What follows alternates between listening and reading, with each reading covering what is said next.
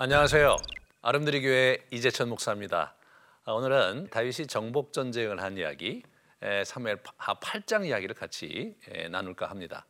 이 8장이요. 우리 다윗이 정복한 그 지역을 자세히 이렇게 모아서 정리를 해 주고 있어요.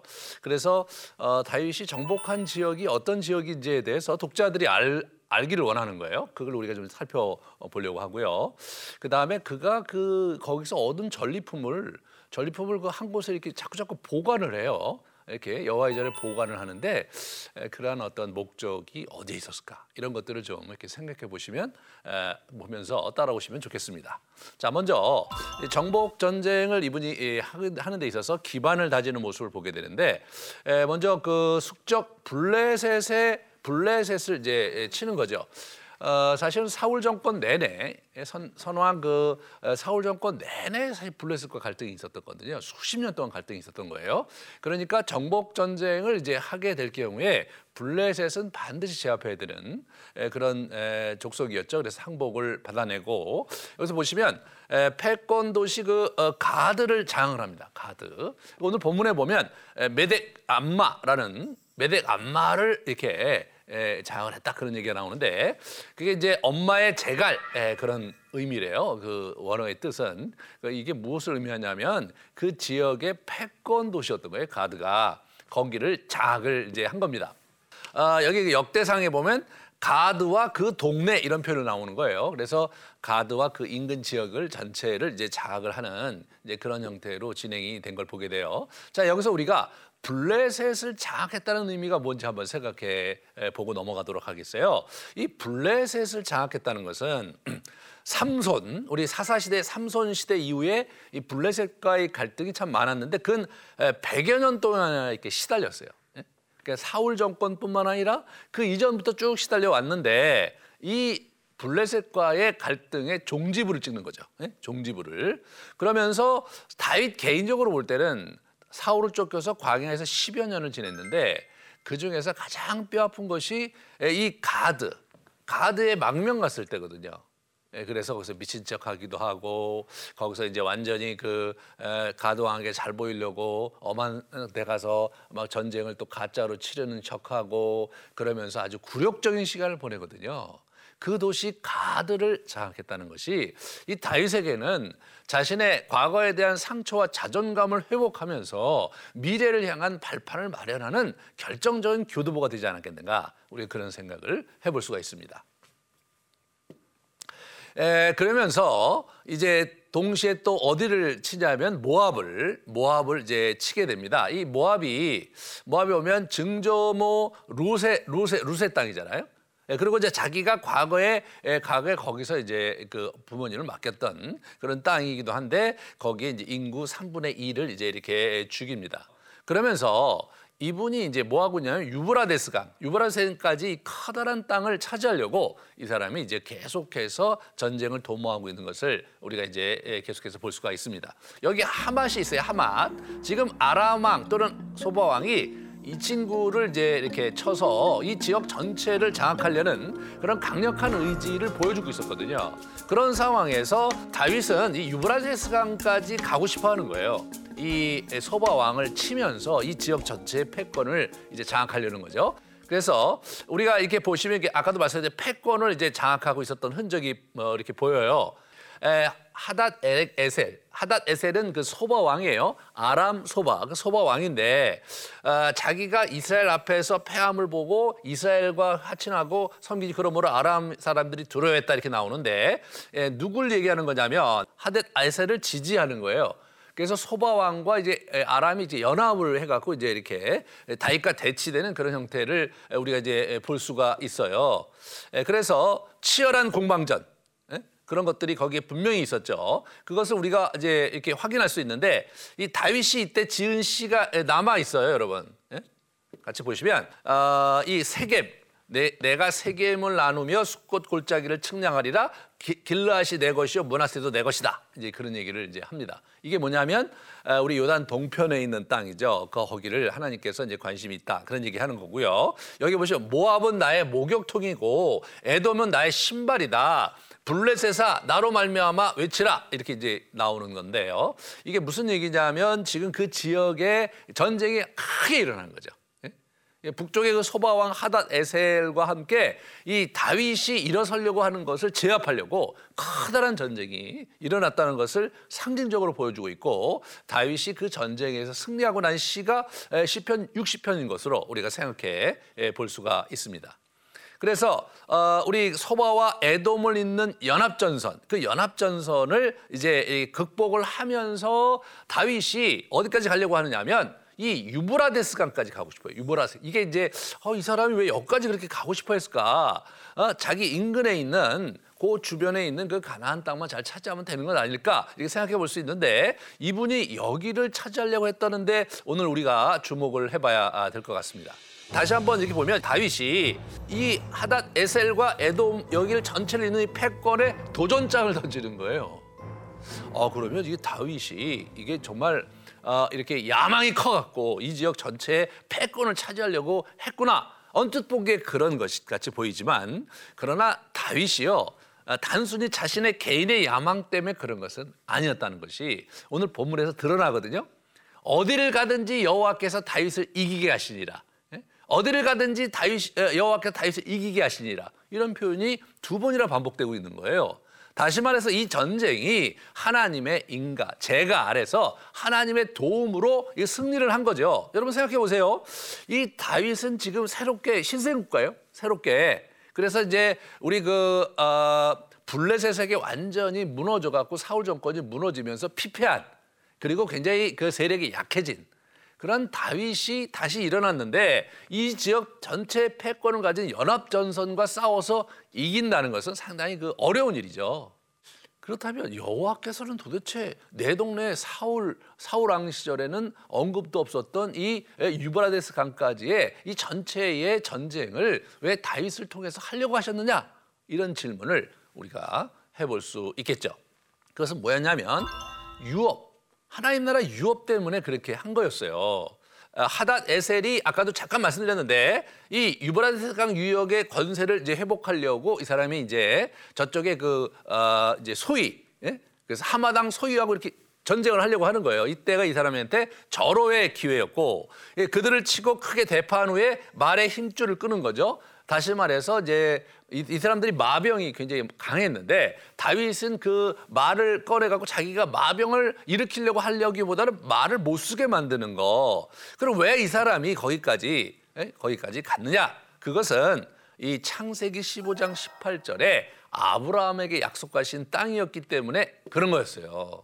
그날에 여호와께서 아브라함과 더불어 언약을 세워 이르시되 내가 이 땅을 애굽 강에서부터 여러분 애국 강에서부터 큰 강 유브라데스 강까지 이렇게 나오는데 이 두 강 사이를 사실은 아주 오래전에 천여 년 전에 아브라함에게 약속을 하셨던 겁니다. 그것을 그것을 하나님께서 지금 이제 주실 것을 믿고 이분이 전쟁을 했더라고요.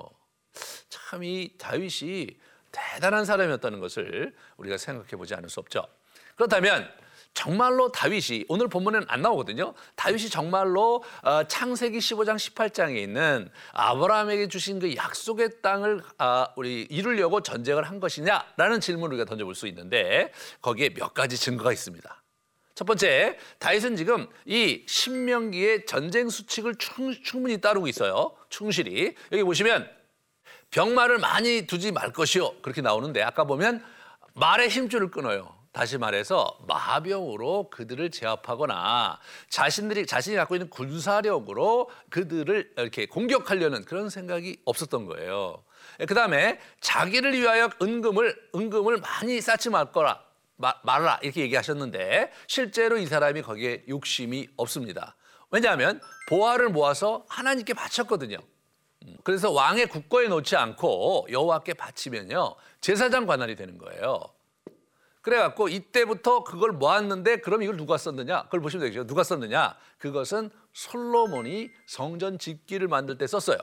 예, 그래서 이렇게 얘기하죠.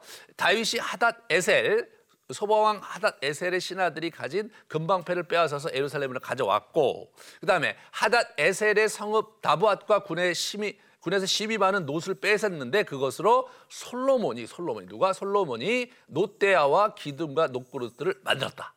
예? 그렇게 나오는 거죠. 그 전리품이 하나님의 것이라고 이분이 생각을 했던 것이 너무나 분명하죠. 그래서 이 환란 중에 여호와의 성전을 위하여 금 10만 달란트와 어, 우리 은, 은 100만 달란트 네? 그 놋과 철을 그 무게를 달 수 없을 정도로 많이 준비했다 이런 얘기가 나와요.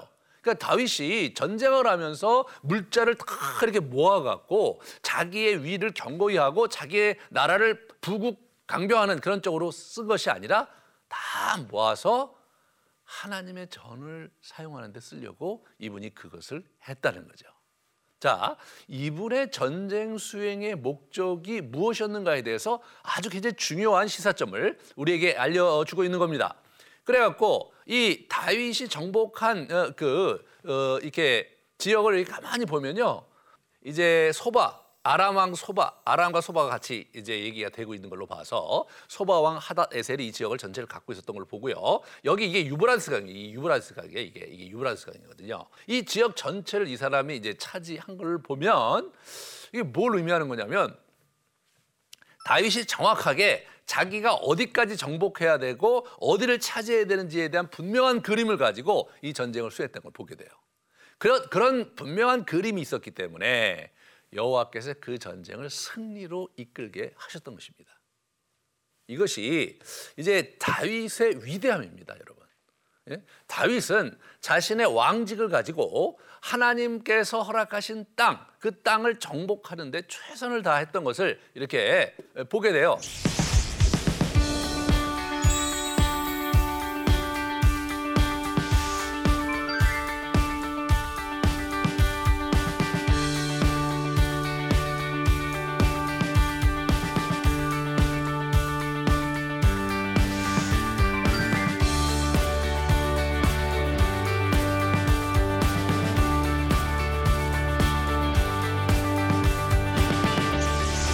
그래서 이 유업을 위한 전쟁을 이 사람이 치렀는데 사울과 또 다른 건 뭐냐면요. 사울은 자기 자신, 자기의 왕권, 자기의 자녀, 자신의 가문에 이제 관심이 훨씬 더 많았지만 우리 다윗은 그렇지 않았어요.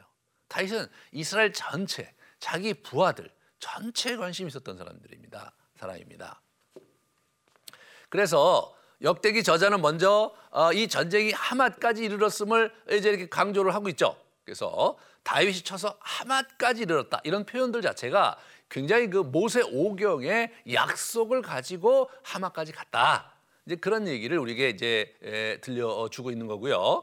예, 그리고 이것은 여호수아 시대의 정복 정쟁이 멈췄는데 그 멈춰진 이후에 400여 년 후에 이것이 이제 도모가 된 거예요. 여러분 아까도 봤지만 사울도 전쟁을 하려고 했고 또 일부 굉장히 에, 승리를 했지만 그러나 하나님께서 주신 언약의 땅에 대한 분명한 그림, 예? 그래서 유브라데스와 애국강까지의 그 분명한 그림을 갖고 전쟁을 한 것은 결코 아니었습니다. 그래서 우리가 아 이분이 이분이 멈추어진 정복 전쟁을 하면서 가는 곳곳마다 수비대를 둬서 거기를 관리를 하거든요. 사울왕은 그런 얘기가 없어요. 예, 그런 부분을 어, 우리가 좀 같이 보겠습니다. 그리고 오늘 본문의 구조가 너무 재밌는 거예요. 히브리 문학에서 쓰였던 그 동심 구조라는 그런 독특한 구조인데요. 그래서 이제 우리 반복을 이런 식으로 A, A 다시, B, B 다시 이런 식으로 반복을 하는 거예요. 그러면서 어떻게 되냐면 초점을 네. 향해서 가는 거죠. 여러분 오늘 그 이 정복 전쟁의 강조점을 저자는 어디에 두고 있냐면 하맛 왕이 다윗에게 조공을 바쳤다.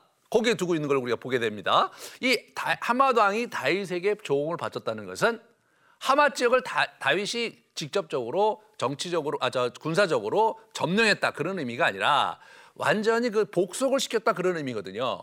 하나님께서 이스라엘에게 허락하신 유브라데스 강까지의 경계를 결국은 다윗이 다 차지하게 됐다.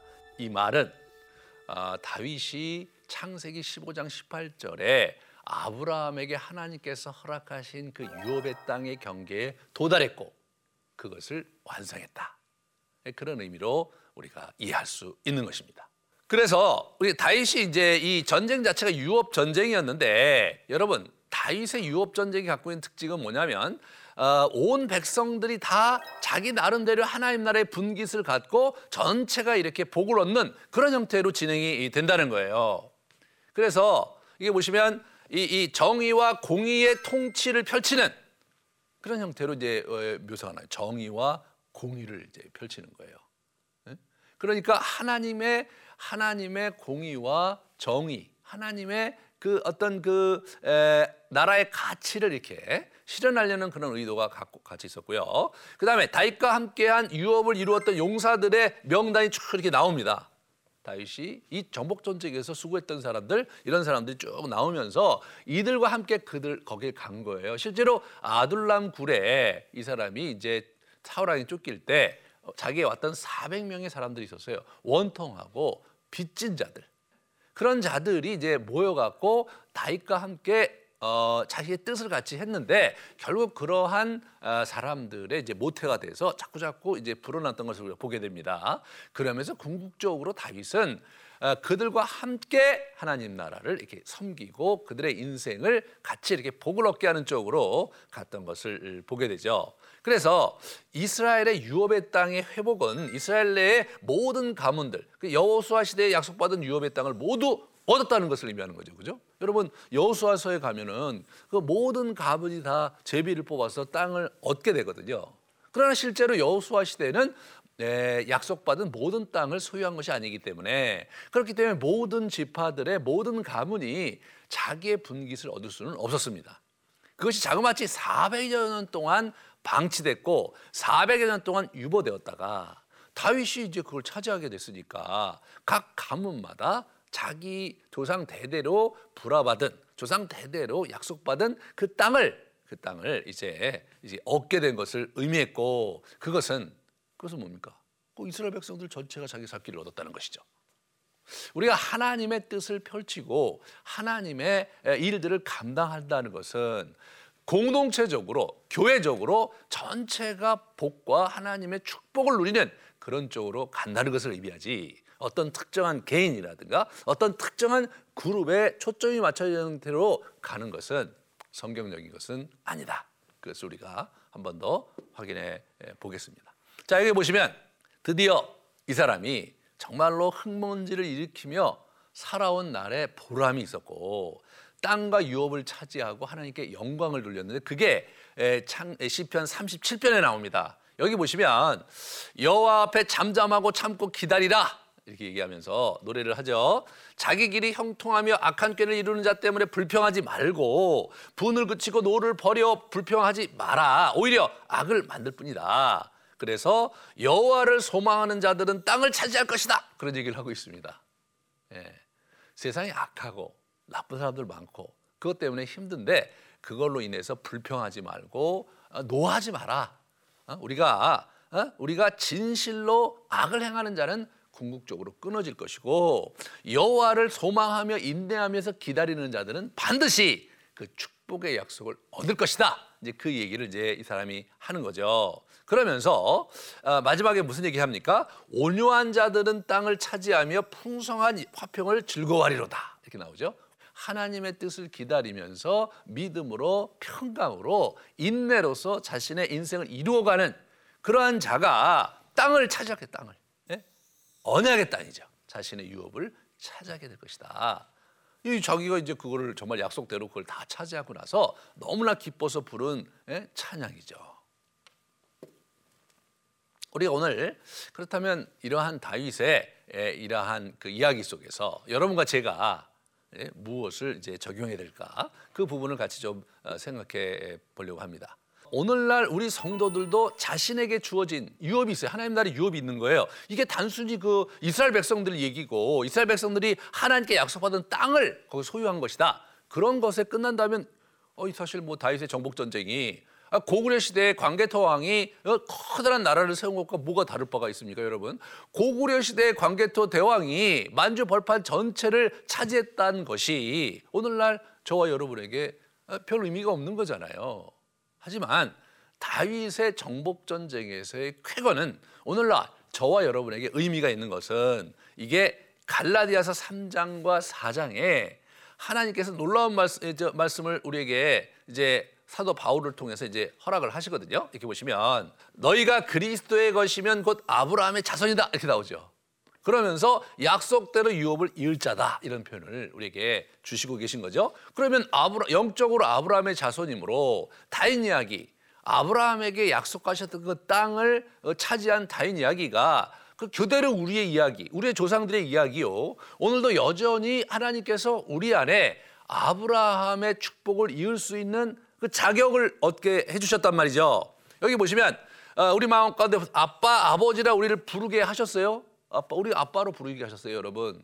그냥 아버지라고 부르게 했다. 우리 양자의 영을 받았다 그런 표현이 나오는데 아버지를 아버지라고 부른 거죠. 법적으로 우리가 예수 그리스도 안에서 하나님의 아들이 되었는데 아빠라고 불렀다.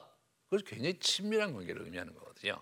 그냥 공식적이고 법적인 관계를 넘어서서 사랑의 관계요. 아빠라고 하면서 응석을 부릴 수 있는 그런 관계라는 것을 의미하는데 예, 그런 면에서 내가 이후로는 종이 아니고 아들인데 어떤 아들이냐? 하나님으로 말미암아 유업을 받을 자다. 유업을 받을 자다. 그런 아들이라는 거예요. 아브라함은 창세기 12장 1절 3절에 보시면 천하 만민이 너로 인해서 복을 얻을 것이다. 그렇게 나오거든요. 그 얘기는 아브라함의 후손들이 하나님께서 그들을 통해서 천하 만민의 복의 통로로 사용할 것이다라는 것을 의미하는 겁니다. 그렇다면 우리가 아브라함의 후손으로서 누릴 우리의 목, 우리의 유업은 무엇이냐? 하나님으로 받은 축복이 이웃을 향해서 흘러가게 하고 그리고 내가 그 축복의 도구로 쓰여지는 것을 감격해하고 감사하면서 하나님께 영광을 돌리는 이것이 성경에서 얘기하는 축복론입니다, 여러분. 그러므로 이 하나님으로 말미암은 유업을 받을 자라는 이 마음을 잘 간직을 하면 우리 다윗이 했던 정복 전쟁과 그로 인해서 많은 사람이 축복을 누렸다는 것이 오늘날 저와 여러분에게도 의미 있는 원리가 아, 된다는 거죠. 그래서 여러분 이 개인의 성취 하나님 나라의 성취가 개인의 성취가 돼서는 안 되고 우리가 하나님을 위해서 열심히 일하는 것 자체가 나 자신이 잘 되고 내가 하나님 앞에 가서 이렇게 영광을 얻고 막 복을 얻고 막 상을 받고 이런 개인주의적 차원에서 이해돼서는 결코 안 된다. 우리가 동역자들과 함께 그리고 함께 가는 동반 우리 이 공동체 구성원들 함께 이 땅에 하나님 나라를 함께 이루어가면서 우리가 그분으로 하여금 그분으로 많으면 부여하고 그리고 이웃에게 이웃에게 하나님의 축복을 전달하고 또 그것이 하나님의 은혜가 이렇게 예, 우리로 나누어지는 통로가 되는 그러한 일들을 우리가 감당하게 되는 거죠. 예, 오늘은 여기까지 하고요. 다음 시간에 다윗이 이제 이런 정복 전쟁을 마쳤지만 여전히 이제 남아 있던 땅이 이제 어, 우리 있었는데 그 암론 지역에서 암몬 지역에서 이제 전쟁이 일어나면서 이제 다윗이 큰 죄를 범하는 이야기 그 이야기를 함께 나누면서 또 여전히 가야 될 내면 여정이 있음을 우리 같이 보도록 하겠습니다. 긴 시간 수고하셨습니다.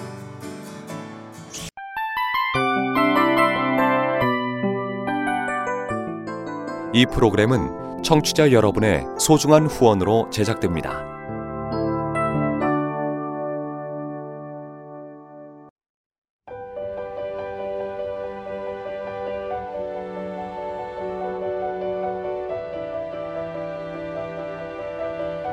세상에는 수많은 교회들이 있지만 더 깊이 있는 말씀 강해를 찾기 위해 크기로만 교회를 선정하지 않습니다.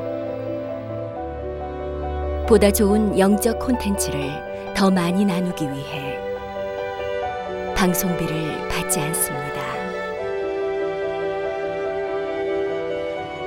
1년 365일 복음만 전하고 싶어서 우리는 광고를 하지 않습니다. 온누리의 복음을 땅끝까지 CGN TV와 함께 땅끝 성교사가 되주세요